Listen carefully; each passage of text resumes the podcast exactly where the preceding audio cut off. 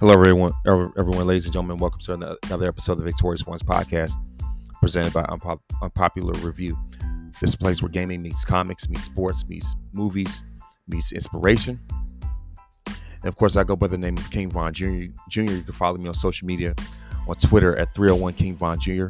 Of course, you, you can also follow the show's Twitter page at Victory Pod One. I'm on Instagram at Mr. King Vaughn Jr. You, Jr. You can also follow the show's Instagram account at, Vic, at Victorious Ones Podcast. I'm a, I'm a social media producer, producer for the Unpopular Review Wrestling Show, Perfect Plex Talk Radio, part of Unpopular Review. And of course, this time I'm going to, um, of course, there's going to be a very special um, episode dedicated to NBA legend, none other than the, the Dream himself, Hakeem Olajuwon.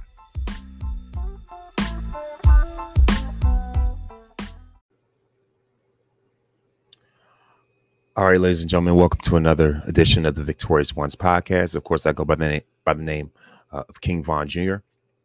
And of, and of course, for those um, they're, they're, watching by way of by way of YouTube, you go youtube.com forward slash Vaughn Resper Jr.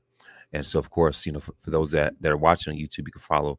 Um, you, you like I say, you know, you, um, you, can, fo- you can follow the uh, the tags that are, you know, they're they're going they're going at the bottom of the screen.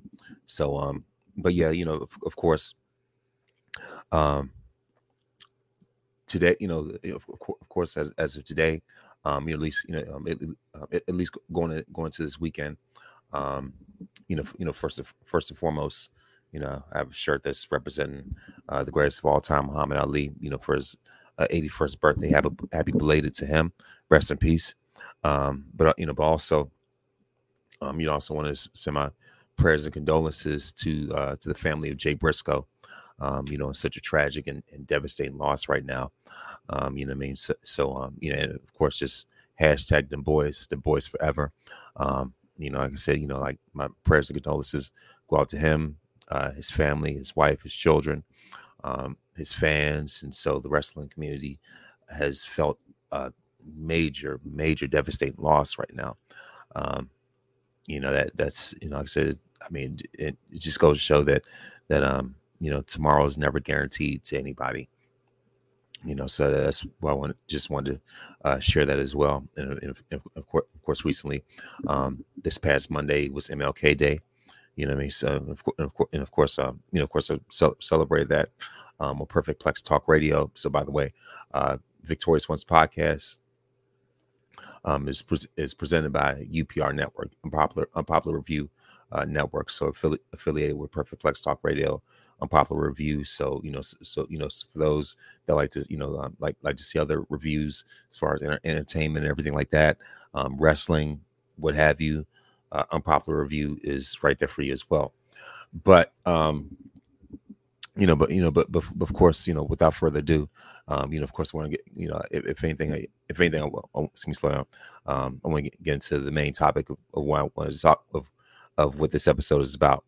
Um, so this weekend is going to be a, a, milestone birthday, if you will. So you know, so for those that have um, that have been watching, or you know, or, or at least listen to, to my show, um, you know, to my podcast for quite some time, you would you would see a certain pattern, a certain trend, is that I like to do uh spotlight episodes. You know, whenever somebody has has a birthday or any type of major career celebration, whatever you know um you know like i said you know like like i said you know that, that's pretty much that's been a trend from you know from uh, from like day from day one whether i was celebrating romans excuse me uh, you see uh, celebrating roman uh, becoming the longest reigning uh, universal champion um you know like i said you know whether i was celebrating uh undertaker's birthday bret hart's birthday shawn michaels triple h whatever you know the rock you know what i mean or you know even certain milestones for like john cena's 20 year milestone randy orton whatever you know that's been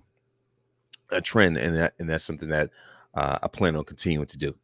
So um you know like i said uh, um this saturday january 20, 21st is going to be a, milestone birthday for uh an nba legend someone who uh oftentimes um gets sort of overlooked um you know like doesn't really get featured as much in my es- estimation but his legacy is up there with the greatest to ever do it. Um, and and this guy was certainly a, a dream, if you will, to watch, pun intended. You know, see what I did there. So, um, you know, so of course you're gonna find out um in a minute. You know, like you know, uh, without further ado, this man has um his you know, like I said, was was absolute uh nightmare. You know, hence the uh, uh you know hence the title of the episode dreams and nightmares and i'm not talking about meek mill you know but um but this guy was it's really a dream to watch, and a nightmare for his opponents. You know, like I say, you know, you know, because of his incredible size, athleticism, the, the way that he was blessed with, you know, with amazing uh, footwork and coordination. Because of the, you know, because because of the time that he spent um, playing soccer and handball, you know, uh, you know, uh, of course, um, uh, before before he ever picked up a basketball, and so even though uh, he picked up the you know pick, uh, picked up the game of basketball a little bit later, but this but the way he adjusted was absolutely remarkable, and I firmly believe that, um, you know, uh, if he were playing in today's time, he would dominate even more, you know. And this guy was very influential in so many different ways, and so um, you know, like like, I said, you know, he's he's people talk about one in a million. This guy's more like one in a hundred million. So Anyway, like I said, I've already got gotten all the puns out the way. None other than the dream himself, Hakeem Olajuwon. So, um, like I like I said, you know, th- th- this guy is you know someone who, for me, is certainly worthy of um, you know of highlighting, of covering in honor of consider milestone birthday. Anytime he turns sixty, that's a huge blessing. Um, you know, so, so, you know, so so of course, without further ado, um, Hakeem Olaj Hakeem Olajuwon, of course, was born on January 21st, 1963, in Lagos, Nigeria. So, um, growing up, as I said before, um, Hakeem, his you know his first sports were soccer and handball, and those came in handy because they helped with his footwork and um, you know and, and his hand-eye coordination um, when it was time to translate uh, to basketball and you know so so um so I would say he, I think he picked up basketball by the time he was like 15 I want to say. Um and so uh by the time he turned 18 um eventually it was it, was time for him to um uh to move to America. And um you know say in fact in fact I think you know I think um you know um yeah, let me start sorry slow down. Um so you know so so, so that so at the time um you know, at, you know, as, as he tra- transitioned, um, you know, from soccer and everything to basketball, just because of the growth spurt that he had, you know, um, and so you know, it's, and, and, the, thing is, you know, thing about is thing about that, you know, like I said, we saw because because of that growth spurt, um, eventually that caught the attention uh, of Guy Lewis, who at the time uh, was the coach for the University of Houston, and so um, you know, so just you know, like I said, it was just destiny for you know for, for Akeem to you know to you know to, to, to um, you know like I said you know uh, let me start um uh you know to to, uh, to eventually um, go to Houston, and so when Olajuwon went to Houston, that's where he that's where he played at the University of Houston, aka Phi Slama Jama. The reason why they were called that was because um, was a team full of dunkers. Um, you know, say so it was it was him, Clyde Drexler, and uh, several others, and they were known for the high flying um, dunks and you know just intensity, uh, uh, like just very very um, you know a very electrifying sort of team, if you will. Um, and so uh, during so of course um, during his time in Houston, uh, Hakeem led uh, led the Houston Cougars to the to the NCAA finals twice. Um, in 1983, where they lost to North Carolina State, and then um, you know, of course, right after that, Clyde Drexler um, went to the NBA, and you know, in the 1983 draft, and then uh, um, he led them back. You know, uh, then um, then of course Hakeem uh, led them back to the finals. Excuse me, I mean, uh, excuse me, uh, led them back to the to the NCAA. Um, you know, like I said, NCAA uh, finals in 1984. This time they lost to, uh, you know, th- this time they lost to the Georgetown Hoyas, coached by John Thompson and led by Patrick Ewing. So Hakeem and Patrick's rivalry started in college, you know. So um, in college, Ewing got the W. But uh, right after that, um, Olajuwon announced that he would turn pro and join the NBA.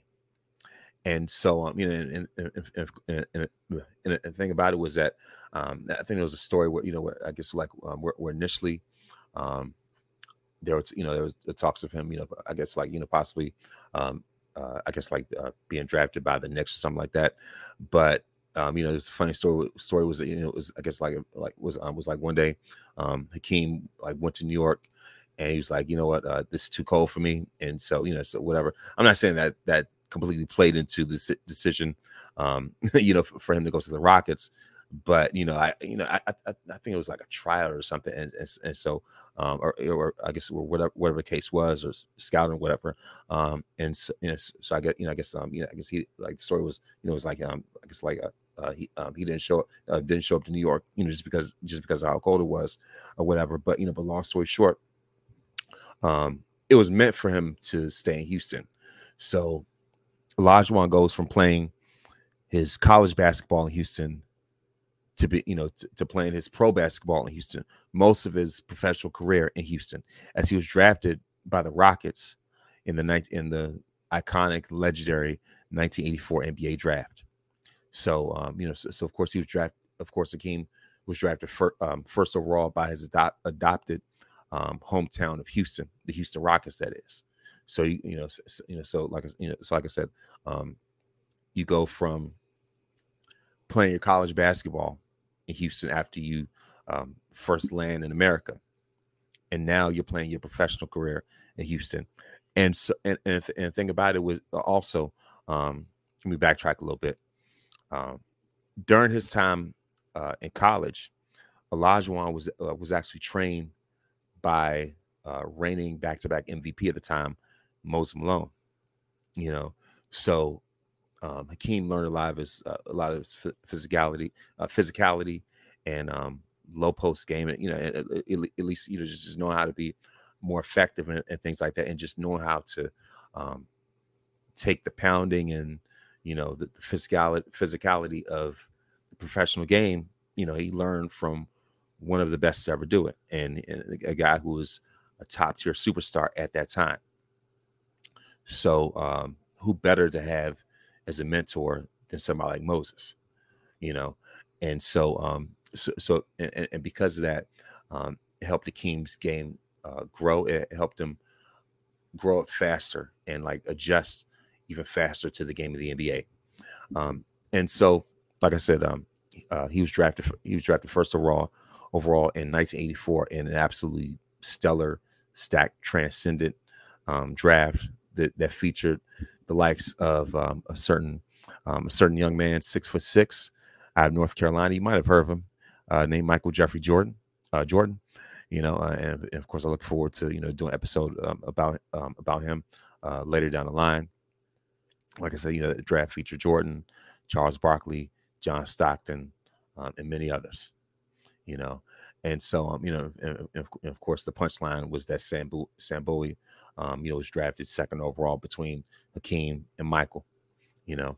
Um, but now, okay, now obviously, you know, in hindsight, the Sam Bowie thing was ridiculous. But as far as Olajuwon, you know, uh, there was no issue with uh, with the Rockets um, drafting him first overall because at that time, um, with the way that the game was set up, in order for you, in order for you to win a championship or have or to have the best chances of winning a championship, you need a center. Um, you need a big man. You know, you know someone who uh, was you know was a low post presence, somebody who was um, you know who was a rim protector, um, effective scorer, all the things that you needed. You know, um, it, like I said, great interior defense.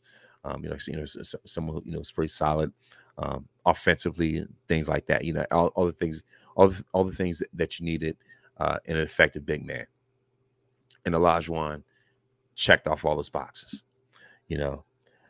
So, um, you know, so, so of course, um, as a rookie, he makes his first out of 12 All Star game appearances.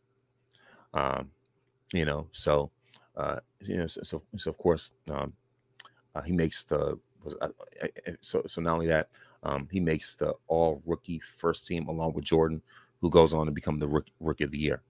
So anyway, um, after after that rookie season, Hakeem has his first taste of the NBA Finals in 1986 as the Houston Rockets. Um, you know, actually, you know, led by Hakeem Olajuwon uh, at the time, Hakeem Olajuwon. You know, before he put the H to his, uh, before um, before they add, add the, uh, the H to his name, um, Hakeem Olajuwon, who was teamed up with Ralph Sampson, who was the first overall pick the year before in 1983. So together they formed the Twin Towers, and um, there was a lot of expectation. Um, you know, I say a lot of promise when it came when it came to this team. And the reason why I say that is because in 1986 they pulled off one of the ultimate upsets in NBA history, as um, as they bounced out the Showtime Lakers in the Western Conference Finals in like five games. You know, um, you know, like I say, and, and like I say, and, and, and the thing is, and the thing is, these were the defending champion Lakers who finally defeated uh, the boss. You know, like I said, who finally defeated defeated Larry Bird and the Boston Celtics um, the year before in 1985. You know, and so like I said, you know, like I said, this same Lakers team led by Magic, Kareem, and Worthy, all you know, all stars and things, everything like that. Um, you know, powerhouse team and this Rockets team found a way to beat them. You know, um, so I wouldn't say that Olajuwon was quite in his prime yet, um, or at least let me put it this way: at least he was he was uh, close enough to it, you know. And so, um, so uh, you know, like like I said, you know, like, like I said, you know, as far as that, um, let me slow down. you know, um, you know, if, if, of, of course, um, in 85 he made like I said, you know let me start um, like I said you know 85 it makes the first all-star game um in 86 uh makes like I said you know um, in 1986 um he makes his first finals appearance.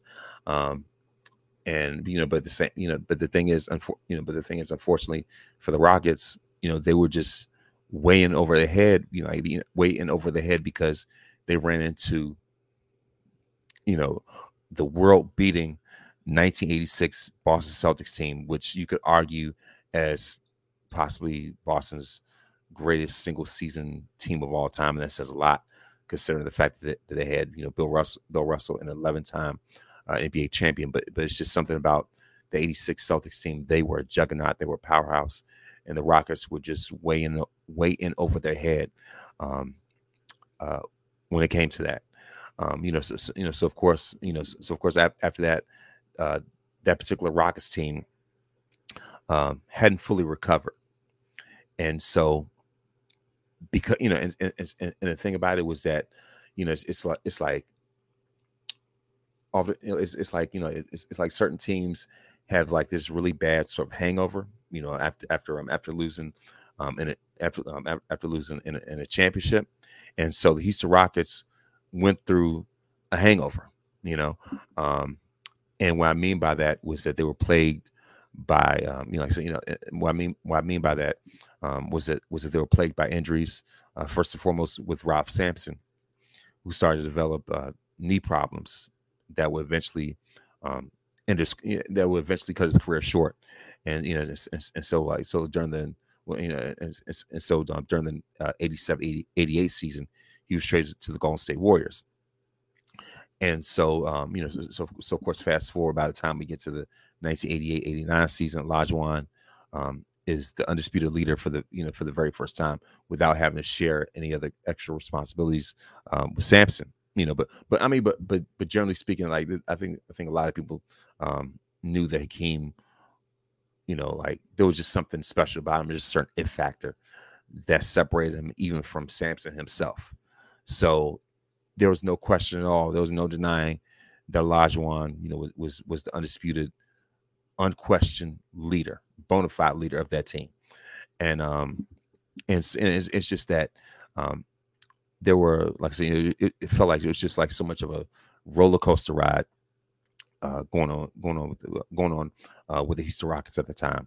Um, so they you know so, so you know so, so, of course of course eventually uh, um, eventually made, made a coach coaching transition as well um, uh, when they uh, they made they made excuse me, slow down um, they also made a coaching tra- coaching transition um, when they hired uh, Don Chaney and so during this time the Rockets were going through sort of like a roller coaster ride, if you will. You know, like they, they were just like pretty much like you know sort, sort of like just in the middle, not really uh, hitting that ceiling. Um, and the reason why the reason why was just that um, Hakeem was was just played with so much of a subpar supporting cast, and and, and the things he and the things that this guy carried that city on his shoulders, on his back. It was just that um, it's tough when you have a supporting cast where you know was was just like um, I don't want to sound demean, demeaning, but uh, you know, you know what I mean. But it's it's just like carrying like really heavy luggage, you know. Um, that's pretty much uh, what those Rockets teams were, and Hakeem did. You know, like I said, you know, he, he did the very best he could with what he, with what he was given, and from that Rockets front office at the time, he really wasn't given much. Um, but he still made the most out of what he was given. Um, he still found ways to make lemonade out of lemons. And what I'm and, and, and the thing about it is, and, and of course, um, uh, let me start. Um, what I mean by that is that you know, um,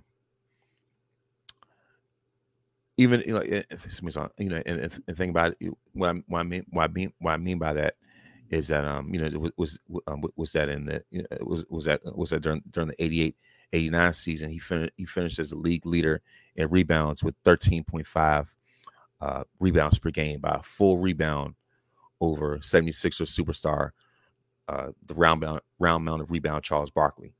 And he also and the thing is that season he also averaged 24.8 uh, points per game. And during this time he was you know he's he, he was even posting up uh, great playoff numbers of like 37.5 points per game, is 16.8 rebounds per game as well. Um, but still, regardless, um, the Rockets were still still eliminated by the Seattle SuperSonics, three games to one.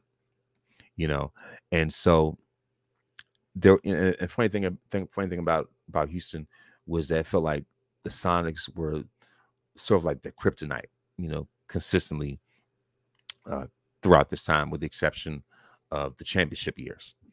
And so, um, you know, and, and, and, and of course, like I said, of course, of course, of course, you know, of course, you know, of course, um, let me say, um, uh, you know, of course, um, during the, during that uh, the 88 89 season, like I said, you know, like I said, it was one of those seasons where Lajuan um, did the best he could. But then um, by the time we get to the following season, the 89 90, 90 season, you know, was yet another disappointment disappointment by the Rockets um, as they finish the season at 500 you know um but even but but the thing is even in the midst even even in the midst of that disappointment and you know and and and, just in this era this was an era of um you know like i said of you know of just regular uh playoff failures you know like um er, uh, like uh, early uh playoff exits and things like that. Hakeem still once again uh made lemonade out of lemons as he led the league in reba- rebounding um, with 14 rebounds per game and led the league in blocks with 4.6 rebounds per game. I believe that, that was a, a career high as well, you know. Um, and, and, and, of course, um, that was, uh, you know, if, if, in fact, if, in fact, that's in fact that's that was a season where he um, where, where he actually averaged a quadruple double. So he became at that time the third of you know uh, uh um, the, of course uh, excuse me um, at that at that time he became the third player in NBA history to record a record a quadruple double. And so I think there's like four NBA history. So David Robinson eventually became the fourth to do that four years later um, in 1994. Um, you know what I mean? So, so you know, but, like you know, like I said, but, but this, at the same time, e- even though he was put, you know, putting up historical numbers, um, creating an all-time great case, resume, and things like that, um, he didn't have enough to show for it when it came to uh, the team's standpoint. You know, you know I mean? So, so of course, um, in the 1990-91 season, the Rockets finished with the record of 50 uh, with the record of 52 and 30, with Don Chaney winning the Coach of the Year award.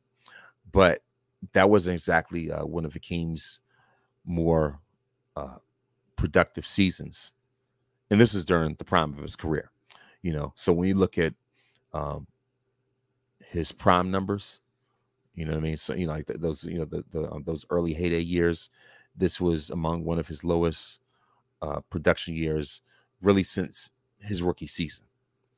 And um, that season, he only averaged twenty one point eight points per game, but he suffered an eye injury. You know, um, and, of course, this injury was was caused by um, it, it, was caused by elbow to the eye socket from Chicago Bulls center Bill Cartwright. You know, and so um, you know, so, so as, as, a result, Olajuwon that season only played like 56 games. You know, um, but you know, but, and, but the thing about it is that, but the thing about it is that because he missed so many games, um, he missed out on the chance of, of leading the league in rebounding for a third year in a row. You know, and, and you know, if, you know, I mean, you know, sorry, I'm sorry, I'm sorry. Um, and, and the thing about it is, is, is, that he also averaged a league leading three point uh, three point nine blocks per game, but that still wasn't enough because of because of the fact that because of the fact that the Rockets ended up getting swept by the Lakers in the playoffs. You know, um, now, the uh, the 91-92 season really, really hit a low point for Olajuwon because of the fact that the Rockets um, only finished the season 42 and 40. But the big problem was the fact that they missed the playoffs for the very first time in his career. You know, um, and it's just like this season. You know, it, it, the thing about it was that you know these back-to-back seasons um, from the 1990, 91 to 91, 92, you know, it, it was just like this was a time where it's like when it rained, it poured, you know. Um, and so what so so what happened was um, you know, was what happened was during the season, um, Hakeem missed like the you know um uh, the, the, so what happened was uh, it was what happened was during this during the season Hakeem missed um two weeks early, um, early in that season because uh, he had an irregular heartbeat. You know, uh, you know, as they call it, accelerated heartbeat, whatever. Um, you know, it's, it, like the thing is, his heart was was beating at um, at an irregular pace. So, despite um, his typical numbers, he still made the All Star team that year. But it's just that he still couldn't pull his team out of you know just you know I, he, he still couldn't he still still couldn't pu- pull his team um, Have that have that uh, mediocrity level, if you will, you know. And so, not only that, um, like it's, it's just like I said, you know, the, the thing is, um, not only did his team miss miss the playoffs, not only was he having uh, health problems, but he also um, clashed with the front office to the point that after the season, he even requested a trade. You know, um, in large part because of a bad contract. And and and and and and, and, and the thing is, you know, and the thing is, the reason why his contract was so bad was because his salary was actually, by league standards, was considerably low for someone who's a top center. You know, for someone who's you know a top tier player of his caliber. You know, um, and, and, and, so it's just like you know, like and the thing about it was that um, this contract situation was atrocious, you know. And so this, you know, like I said, this was a time where um Olajuwon and the Rockets front office came to blows, you know. So, you know, like you know, what I mean, and, and, and so, and, and, the thing about it was that you know, it was was not not not only not only was he um, angry and frustrated about his pay, but also because of the fact that, that the same front office um, you know, they, they you know the same the same front office did not put did not put um, put in did not put in a great enough effort to surround him with the best quality best quality talent. You know, um, so and, and, and the thing thing about it was that you know the thing, the, the thing what the thing about it was that was that he was that his concern was that he felt like the Rockets um, were more concerned with their business bottom line, wherever, whatever the case may be, rather than actually going out of their way to put them in the best position position to possibly win. You know, and so, and and, and, and I'm going fast forward. I think that's the reason why. Um, those uh, those championships that he won carried so much weight because because of what he had to go through previously. You know, um, because you know be, because because of the fact you know because of the fact that he was uh, given leftovers and things like that. And it's funny how we talk so much about about LeBron's uh, lack of help, lack of um, you know, like I said, lack of a supporting cast. Um, we talk about Dirk Nowitzki's lack of lack of a supporting cast uh, during um, um, uh, uh, during that 2011 championship run, but Olajuwon was, I mean, you want to talk about somebody that was just dealt, I mean, a really bad hand, you know, and and, and the thing about it was it was so bad that that it just it, it's like, you know, that there was really, it's frustrating when you're in a situation that starts to like pull you out of character, if you will. Um, and, and, and I say like this. And the thing about it is that you know, like overall, um, when you you know, and the thing is when we like um, when when other players and you know and and you know and, and like writers and stuff like that talk about Olajuwon, um, they, they they talk about they they, talk, they talk about him, um, you know, like you know, being a model figure, you know, I mean, you know, having a uh, you know, like I say, having a great great reputation, things like that.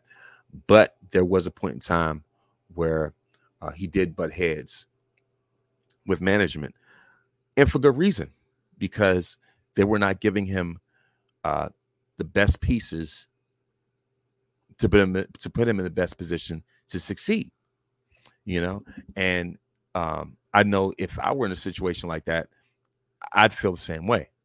You know, um, it's, it's, it's, it's, and, and, and, and, and, and, and what made and what made things even worse was that management even accused him of faking a hamstring injury, you know, because of how unhappy he was over his contract situation. And um, he's going on to obviously deny it, you know.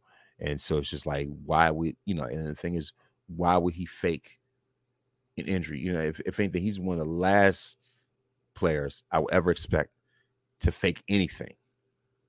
The bottom line was um, he was frustrated you know, and so um, you know, if, if, if, of course, um, there was a time where it seemed like the difference was seemed, you know, it seemed like the differences between him and the organization uh, would be looked at as irreconcilable, if you will.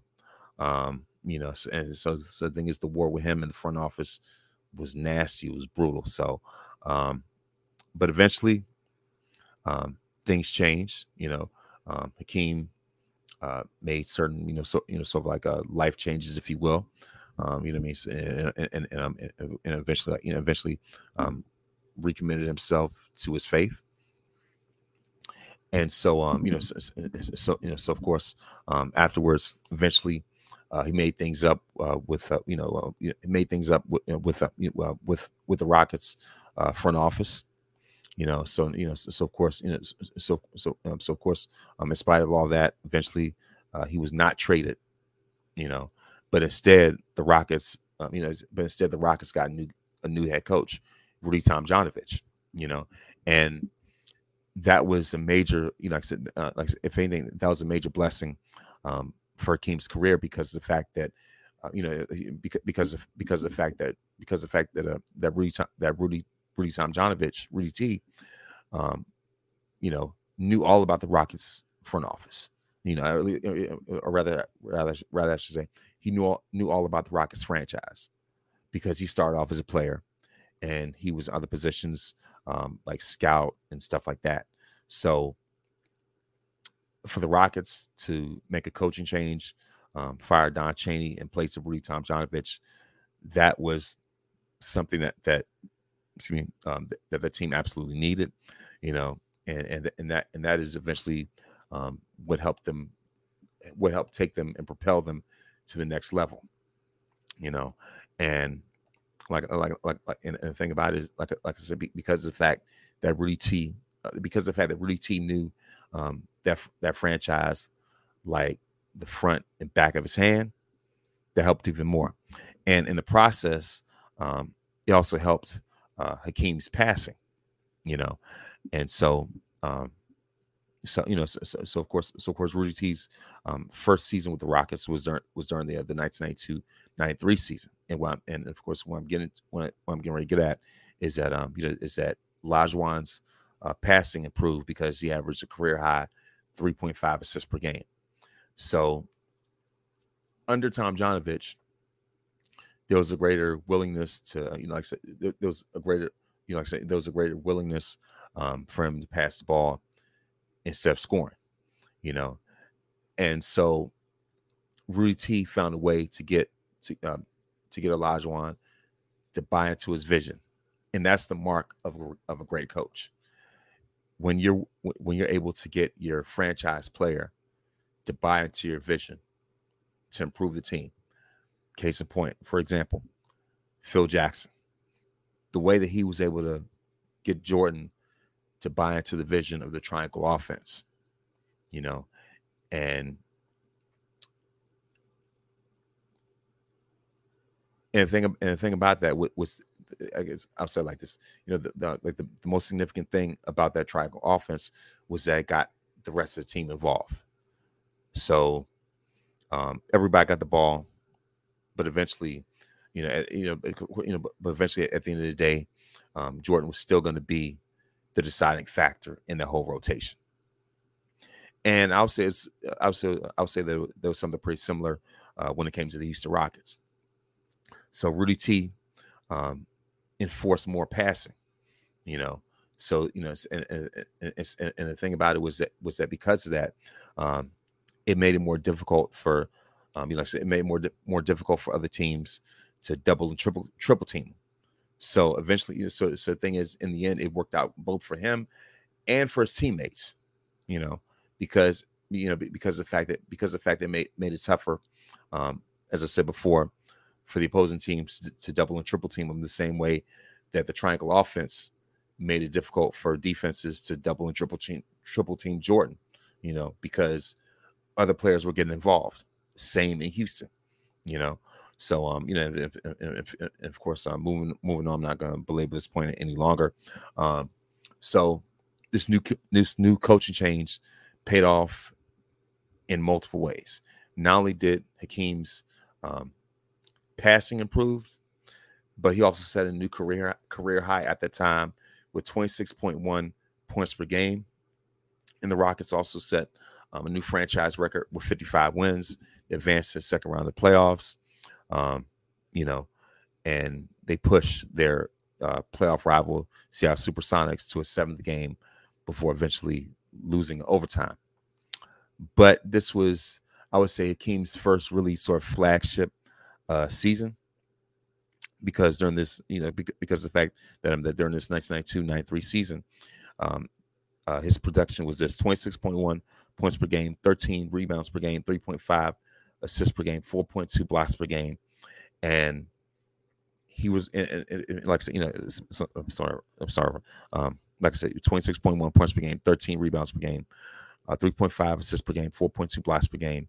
Um, he also finished second in the in the MVP race to Charles Barkley, with 22 votes to Barkley's 59. And um, was also also rewarded with his first of back-to-back Defensive Player of the Year award, Defensive Player of the Year awards. And so, um, you know, fast forward by the time we get, uh, you know, like I said, you know, uh, like I said, uh, fast forward, um, the Chicago Bulls have won their third straight championship. Uh, Michael Jordan uh, goes off to play baseball. So by this by this point, the floor is wide open. The door is wide open for any and everybody um, you know, to, to, to claim uh, to claim the throne that's been vacated. You know, um, it's pretty much whosoever will. You know what I mean? Um, so at this point, it was whosoever will step up to the plate and take their rightful place on the throne um, during Jordan's absence. So during this time, uh, Olajuwon gained a great reputation as a clutch performer. And you know, is also one of the top centers in the history of the NBA. You know, um, and and I'll say like this during this 93, 90, you know, like I said, during this during this phase uh, while Jordan was out, um, Olajuwon uh, became more of a transcendent player and elevated his elevated his game and his legacy and his status as one of the top centers, uh, uh, like you know, as, as one of the top center top centers um, in the history of the NBA. So, um, with that, you know, you know, of course, um, uh, with you know, so of course, um, with that being said, during that 93 94 season, um, Olajuwon had, like I said, his biggest flagship career defining season. Um, you know, because of the fact that he became the very first player in NBA history to win, um, you know, to, to win a championship, Finals MVP, League MVP, and Defensive Player of the Year, all in the same season. So, you know, so, you know, so of course, um, for that season, he averaged 27.3 points per game, 11.9 rebounds per game, 3.6 assists per game, and 3.7 blocks per game. And you know, and of course, all all while at the same time, uh, you know, all, all while at the same time propelling the Houston Rockets to to their greatest heights in franchise history. You know, so um, his game, um, you like so his game excited excited so many fans, um, influence, future, you know, influence future generations. Um, it uh, raise the morale of you know of, of um, not only of the organization but the city of Houston itself. You know, so it, and, and, and, the thing is, he was turning their reputation around because they were they had a re- nickname uh, at the time called Choke City because they were known for choking uh, in the playoffs, you know, in big games where it mattered. So um, he's turned the tide, changing changing changing the changing the narrative. Um, of the you know like I said, changing the, the narrative of the franchise of the city from from being uh, choke city to clutch city. You know, um, you know what I mean. And, and so, I mean, his his numbers were absolutely were just absolutely were just absolutely transcended. You know, and, and it's it's just like the run that he was on at that he was on during this time was unlike any other outside of the likes of Jordan, Shaq, you know, uh, LeBron, Magic, whoever else you want to name. You know, um, Olajuwon's pinnacle, you know, so in, in, you know, like during these championship years, like so it was absolutely incredible. So, and, and, the thing is, he he went through the best of the best that uh, that um, that the league had to offer. You know, um, he like said, you know, the fact that he outplayed the likes of Charles Barkley, Karl Malone, Patrick Ewing, David Robinson, Shaq, Mutombo, you name it.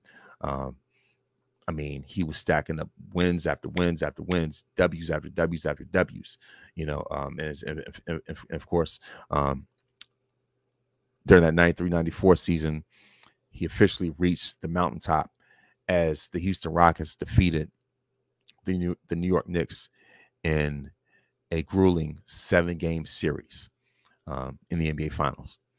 And so, um, let me start over. You know, like, like, like you know, and so, um, so, so, I would say that this was um, his revenge season. And what I mean by that, that, that this was his, uh, like, what I mean by that, what, I mean by that was the fact was the fact that he was that he was getting his revenge um, on Patrick Ewing because, because of what happened ten years earlier in the NCAA, NCAA championship. So, like, so you know, that this was this was his cla- this was his, his clapback um, against Ewing, and so um, you know, so, so of course, um, in the finals, he like, and of course, and of course, um, in, in the finals in their head-to-head matchups, in head-to-head matchup, he absolutely dominated Ewing, um, outscoring them in every game in this of the series from from game one to game seven as Olajuwon averaged 26.9 points per game on 50% shooting compared to Ewing's 18.9 points, points per game points per game on 36.3% shooting. So the gap just widened, you know, like I say, you know, just like I mean, it was just absolutely unbelievable, you know. And, and, and so the thing is, like, I mean, I mean, let me start. Um, Olajuwon was just, I mean, just completely like just otherworldly, you know what I mean? Um, and, and so, so, so of course, as a result, you know, as a, you know, as a result of, of his amazing offense and defense, you know, and, and, and just just him being a terrorizer, if you will. Um, he was named Finals MVP for his performance, you know, and so, um, sorry, I want let me see see if I got something else. Oh yeah, so, so you know, so so so um, like I said, so, so, as far as that, um, a lot, you know, like I said, Elijah was was absolutely incredible.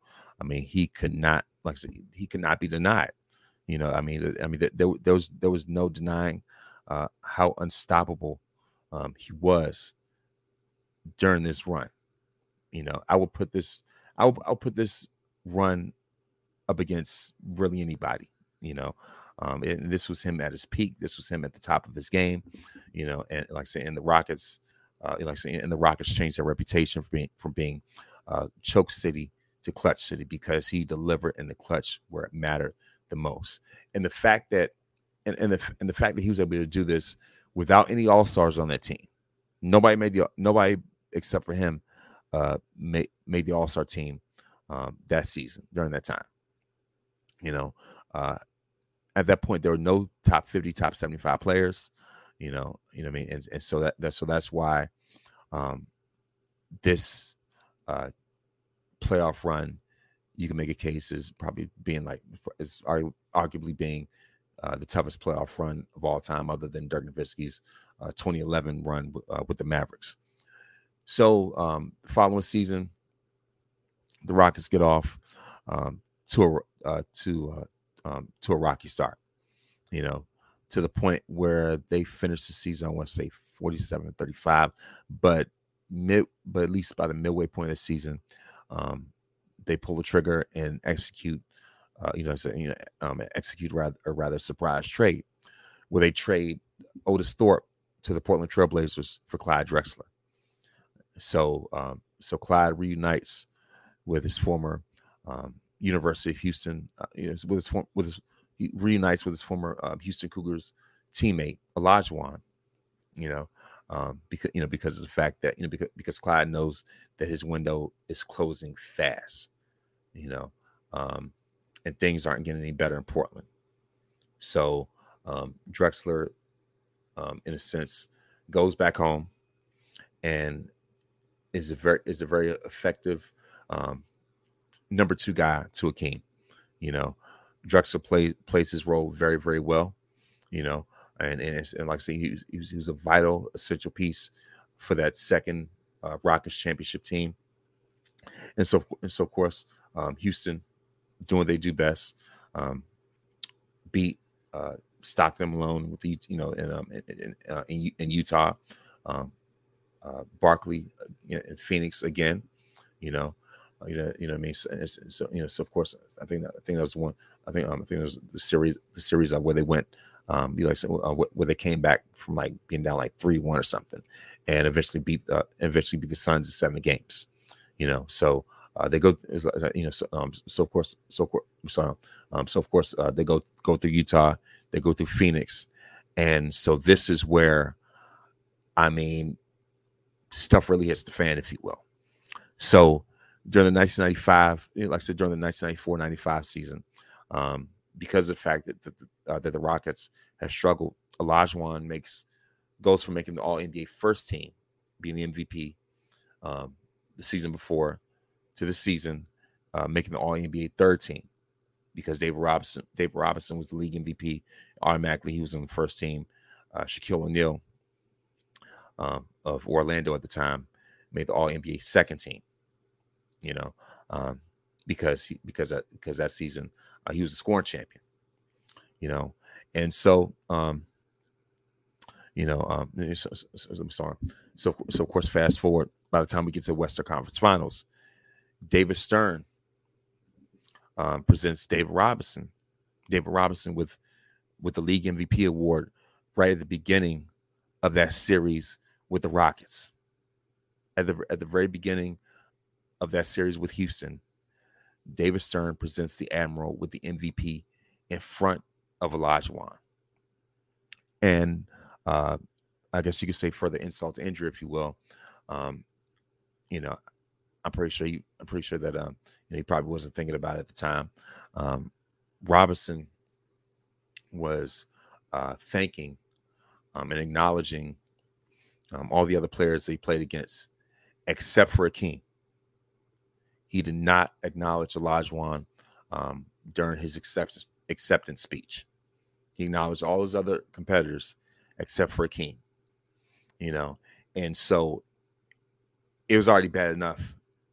Um, you know, it was already it was already bad enough um, that Dream had to witness uh, Robinson, you know, Robinson, um, you know, uh, be be awarded the MVP in front of him when he knew, you know, as the whole world knew that Akeem was the absolute best player during that time period.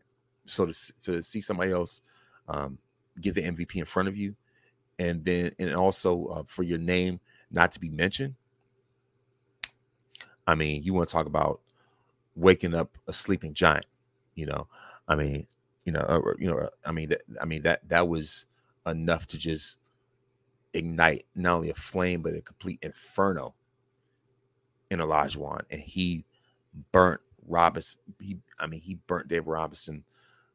You know, I mean, in in just like in an unbelievable way. He just absolutely outplayed him, humiliated him, embarrassed him. I mean, you want to talk about getting packed up?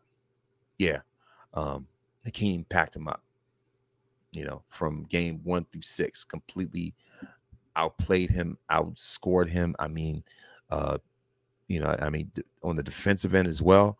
I mean, he, I mean, I'll say it like this: it was, it was almost like I know I use this example a lot, um, with the way that Hakeem schooled guys like Robinson and Ewing. It was almost re- reminiscent of the way that Brock Lesnar packed up John Cena at SummerSlam and the way that he packed, uh, you know, SummerSlam in uh, 2014 when, when uh, uh, uh with the way that Lesnar uh, packed up Cena um, at, at SummerSlam tw- 2014 with what was I think it was like I think it was like 16 German suplexes and two F5s um, to win the championship, and and, and then um, also um, also also, also um, at SummerSlam 2016 with the way he with the way he packed up Randy Orton, you know. Um, so with the way that Olajuwon schooled Ewing and Robinson was reminiscent of those performances by Lesnar. You know, it was hard for me to think of you know, of any other um like, you know, like truly like dominant performances, if you will, you know, outside of maybe like Roman or something, Roman or something that, you know, that could come to mind. But I was just using an example of just the way that um I mean, with the way that the team just systematically picked apart his opponent, or, ra- or rather, let's just say Hakeem excellently executed, you know, his opponents the same way that Bret Hart used to excellently execute his opponents, pick them apart, um, and then when the time was right, hit him with a sharpshooter, you know. Um, and so I guess Hakeem's sharpshooter's go-to move was a dream shake, you know, with the way that he was just uh, shaking Dave Robinson. I mean, just out of his sneakers, pump fakes, uh, spin moves, head fakes, all these different things like type of stuff like that. I mean, like it was night and day. I mean, and then the thing about it was that uh, the MVP, the MVP award was probably the best and worst thing uh, to happen to the admiral. You know, because the fact that I mean that, that was, I mean the thing is, other than the championship, that MVP, you know, was um, is, is, is, certainly like the, the biggest, uh, most important um, achievement on his re- on his resume. But at the same time, um, one of the biggest things that a lot of people remember remember him for was the way that um, he got schooled. You know, um, so and, and, and thing, thing about it was that that MVP award provoked Olajuwon, much like how Charles Barkley and Karl Malone's MVP awards provoked Jordan. So um, you know, so so so if anything, um, you know, if, if anything, if if I say like this, if if anything, um, one of the things that I don't really hear pe- people mention like that. I guess one of the things that that's of overlooked that that people don't uh, probably don't even really recognize or you know or really talk about is that Jordan and Olajuwon have more in common than a lot of people, you know, they they, pro- they probably have more in common than a lot of people give them credit for. You know, um, obviously, you know, obviously, other, than the fact that um, they both came out of the 1984 draft, you know, um, and, and, and, and, of course, by far that they were the, the top two players to come out of that draft, you know, um, they were the most dominant figures of the 90s you know and, and, and as, as, far as that but, but not only that but also um, they had incredible killer instinct. Olajuwon had incredible killer instinct that's what separ- that's what separated him from a guy like David Robinson from a guy like Patrick Ewing was you know was, was was that it's just like there was something in him that you know that it's, it's just like there was a certain switch that went off in him when he felt he was robbed of that MVP. You know, there's a certain switch that went off in him when his team's back was, was against the wall and um and, and they had a lower seed and it was and it's, it's just the way that he willed um that Rockets team to win the way that he willed them to their greatest success you know? And so and so of course after dispatching um Robinson uh, Olajuwon car- you know, um, carries the Rockets to the finals where they go up against, um, you know, a rising star, a juggernaut in and of himself. You know, if, if anything, uh, Hakeem's successor, Shaquille O'Neal, in the Orlando Magic. So, um, you know, so, so, so of course at that time Orlando uh, was, uh, so of course at the t- at that time Orlando um, was top was a was a top team in the Eastern Conference. You know, and so Houston was a six seed you know.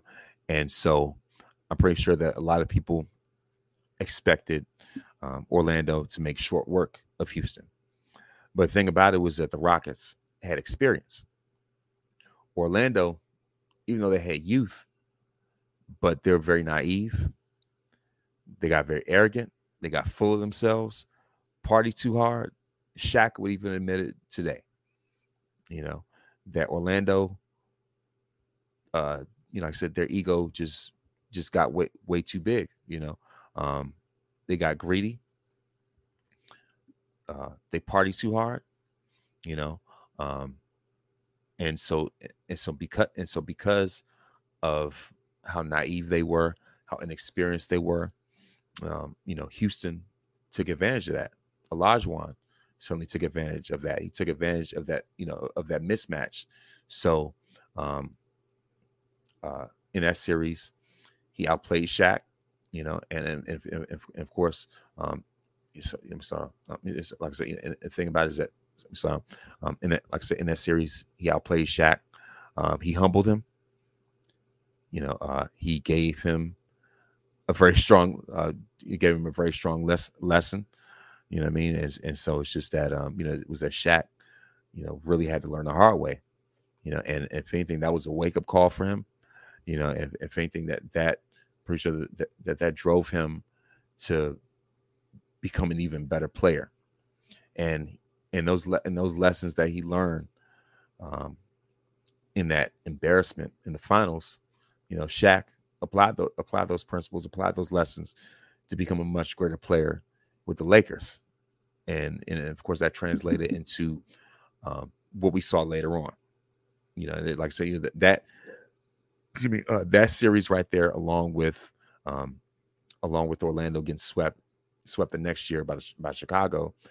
You know, it's like Shaq took took the, took those losses, and if, if anything, if anything, those those fueled him and ignited a fire in him to become an even greater player and, and to and to eventually become, you know, the legend that he that he would later become with the Lakers and the legend that we know him as today but all started with this experience right here, you know. And so the fact that a lot, the fact that Hakeem um, won, uh, you know, sorry, I'm sorry, um, let me, let me slow down. Um, the fact, like, let me slow down. Um, the fact, the fact that Olajuwon um, did what he did and just, like I said, and, and, and just, and just absolutely um, dominated his competition you know if, if in fact in fact you know in fact you know what um you know, i guess because i guess because i got so caught up in you know in, in just in just that story about about um hakeem uh, and robinson i meant i meant to i'm and the thing about it is that of course um one of the things about about, about me is that um i like to bring up stats. So um let me go back without with the, you know without further ado as far as far um, as, far, as far as the stats was that was that um uh Olajuwon in that Western Conference Finals he averaged 35.3 points per game on 56% shooting, and Dave Robinson averaged 23 points per game on 45% shooting. And he and the thing and the thing is he outscored Robinson 81 to 41 in the final two games of that series. In the series clincher game, Olajuwon had 39 points, 17 rebounds, and five blocks. You know, and um and and when when asked later, and, and, and, of course, and the thing about it, and of course, the thing about it was was that um, was um sorry, um later on, David Robinson was interviewed by Life magazine, and so um and so of course in the interview they they asked they asked him what a team could do to solve Olajuwon quote unquote, and so uh, so Robinson was like Hakeem, you don't solve Hakeem. There's no way that you can solve him. There's no way that you could.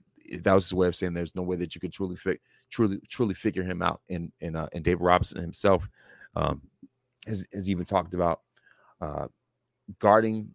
Um, he likes to talk talk about talked about um, how he guarded Hakeem as best as he could, but it still wasn't enough.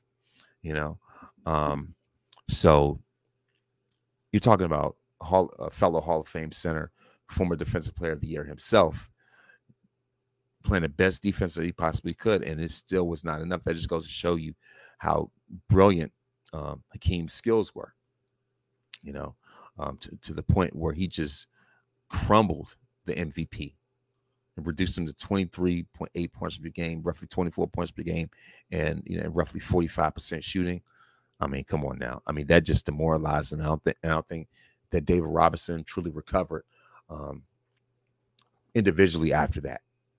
At least, at least until Tim Duncan, um, uh, um, at least until years later when Tim, Tim Duncan came and um, and carried him and the Spurs. Uh, you know, you know, of course, of course, of course, carry him uh, in the Spurs um, to two championships. You know, but in terms of individ- individually, um, you know, the thing is, uh, Robinson hadn't fully, you know, hadn't fully recovered uh, after you know because of that you know and so um, you know so of course you know of course the backtrack um, to back uh, of course the backtrack to, to the final series um, against Shaq um, in that in that series like in, that series Hakeem averaged 33 points per game on 53% shooting 10.3 rebounds and 2.8 blocks um, in the playoffs. You know, it's it's it's, it's, it's um, um, and of course, and the thing is, of, of course, of course, uh, let me start. Sorry, um, well, let me start. Of course, that those are his averages in the in the playoffs themselves. But when it came to his when it came to his head to head series against Shaq, um, he, you know, certainly, certainly when it, when it came to, when it came to his head to head series with Shaq, um, he definitely averaged more than thirty points per game um, in the finals, and and so and so and so because of, and, and so because of that, um, he was named the Finals MVP. So, um, with that with that being said, the fact that um, the, the, the um, let's start um, during this window when Jordan was out, when the league was wide open for anybody to take over, for anybody to become great, Hakeem saw that window and took advantage of it and won not only one but two championships. You know, and I know there are going to be there. There have been detractors saying that um, he only won because um, you know you know, the thing is um, he only won because Jordan was out. But I certainly believe that if anybody else won those championships, people have the same criticism of them as well. If Patrick Ewing did what he was supposed to do, um, you know, and win and win those championships without Jordan being there, people had the same criticisms criticisms of him. If David Robinson, you know, um, won back to back championships, people had this had those same same criticism criticisms of him as well. Charles Barkley, Karl Malone, you name it. If any of those guys did what what Olajuwon did, I'm pretty sure that they'll be that they'll be hit with some of those same criticisms. But the but the fact is they didn't do it. You know, Hakeem did it. Hakeem was the one that maximized that window, maximized those opportunities and made the most out of them. And because of that, you know, um, his legacy um, was elevated because of that. You know, like I said, because of what he did during this time, it elevated his legacy and made him even more transcendent than ever before. Um, it uh, you know, if, if anything, it it added to his legacy, it added to his legend, made his legend grow even more. You know, um, and like I said, and, and for him to, you know, like I said, and, and, and for him to outplay three of the greatest centers, not only of his time but of all time, is absolutely remarkable. You know, the fact that he outplayed three other top 75 players. Um, you know, you know the, the, fact that the fact that he the fact that he outplayed the fact that he outplayed three other uh, top 75 centers. I mean, that's the stuff of legend. And this might come off as a hot take, right? But um, there's a part of me that believes that if um, if the Rockets played against the Bulls in the finals, um, I think Olajuwon would, would you know would, uh, would, find a way to walk out uh, with at least one ring. Even if he did get, if even if he did, even if he doesn't get two, the fact that I could see him getting away with one because of the fact that because because of how Houston um, has Chicago has Chicago's number in the regular season all the time, you know, because because of a mismatch at center, you know, and um, you know if, if you know so, so I would say Jordan was Jordan would at least still get at least seven um, if he didn't play baseball, you know, so so I would say about seven and one. That's not bad, um, you know, so you know, you know, you know, I mean, so, so you know, so, so you know, so, so, so of course, um, uh, later on, he was still um, make All Star appearances, but injuries. You know, let's, let's start over.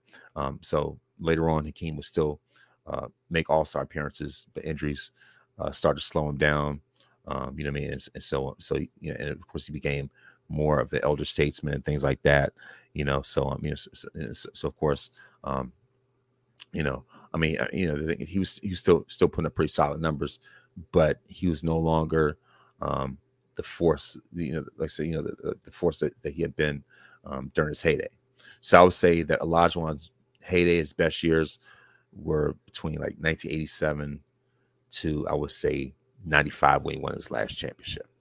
Um, so he will go on to um, 1996. Uh, he will win an Olympic gold medal. Um, he'll also be named one of the 50 greatest players. Um, he'll, if, if, of course, eventually, uh, uh, of course, eventually, um, he'll he'll end up he'll end up reti- uh, end up retiring um, as the Houston Rockets all time leader in um, you know in, you know all time leader um, in most of their major categories, including points, rebounds, blocks, um, I think steals as well. I know he, I know he finished in the top ten um, in those major in those uh, categories. You know, like I said, points, rebounds, blocks, and steals. Uh, for a guy his size to retire um, in the top ten in steals, that speaks volumes of um, you know, I say of, of his, of his greatness. That speaks volumes of his defensive versatility. You know, um, as great as Kevin Garnett was as as a defender when it came to versatility, Olajuwon was a grade above that, like at least um, a step above that, you know. Um, so um, in 2008, he eventually he eventually go, go into the Hall of Fame, inducted with Patrick Ewing, by the way, which is funny. Um, you know, and, and, if, and if, if, of course, um, during the 2021-22 season, um, he was also uh, named one, you know, named named one of the top 75 players, rightfully so. You know, um, so his numbers read as this: two-time NBA champion, two-time two-time Finals MVP, uh, 1994 NBA MVP, two-time Defensive Player of the Year, 93 and 94. 12-time NBA All-Star, six-time All-NBA first team, three-time All-NBA second team, three-time All-NBA third team, uh, five-time All-Defensive first team, four-time All-Defensive second team, Olympic gold medalist in 1996, he finished with 26,946 points, 13,748 rebounds, 3,830 blocks, and 2,162 steals. And so I would say my top five um, Olajuwon seasons. Number five is his 1986 uh, season. The reason why I say that was because was because that was his first finals appearance. Averaged 23.5, 11, uh, 23.5 points per game, 11.5 rebounds, 3.4 blocks. And, um, and of course, uh, that's number five. And number four is a 1989 90 season, as I mentioned before, 24.3 points per game, 14 rebounds per game, 2.1 steals, 4.6 blocks. Um, and, and, of course, at number three, I'll say the 1992-93 season, 26.1 points per game, 13 rebounds per game, 26.1 points per game, 13 rebounds per game, 3.5 assists per game, 4.2 blocks per game, and that was his first Defensive Player of the Year, uh, defense, Defensive Player of the Defensive Player of the Year award. Um, and number two, I'll say the 1994-95 season, back to back season, 27.8 points per game, 10.8 rebounds per game, 3.5 assists, 3.5 blocks. Like I said, back to back finals. Um, and of course, number one, the 1993-94 season, flagship flagship year 20, 27.3 points per game 11.9 rebounds per game 3.6 assists per game 3.7 uh, blocks per game nba champion league mvp finals mvp you know you have it. so those are my top five Olajuwon seasons and that was my recap of an extraordinary remarkable career as he goes on to celebrate his 60th birthday this weekend so certainly all a dream as biggie would say and, he, and it was nothing but dreams and nightmares for his opponents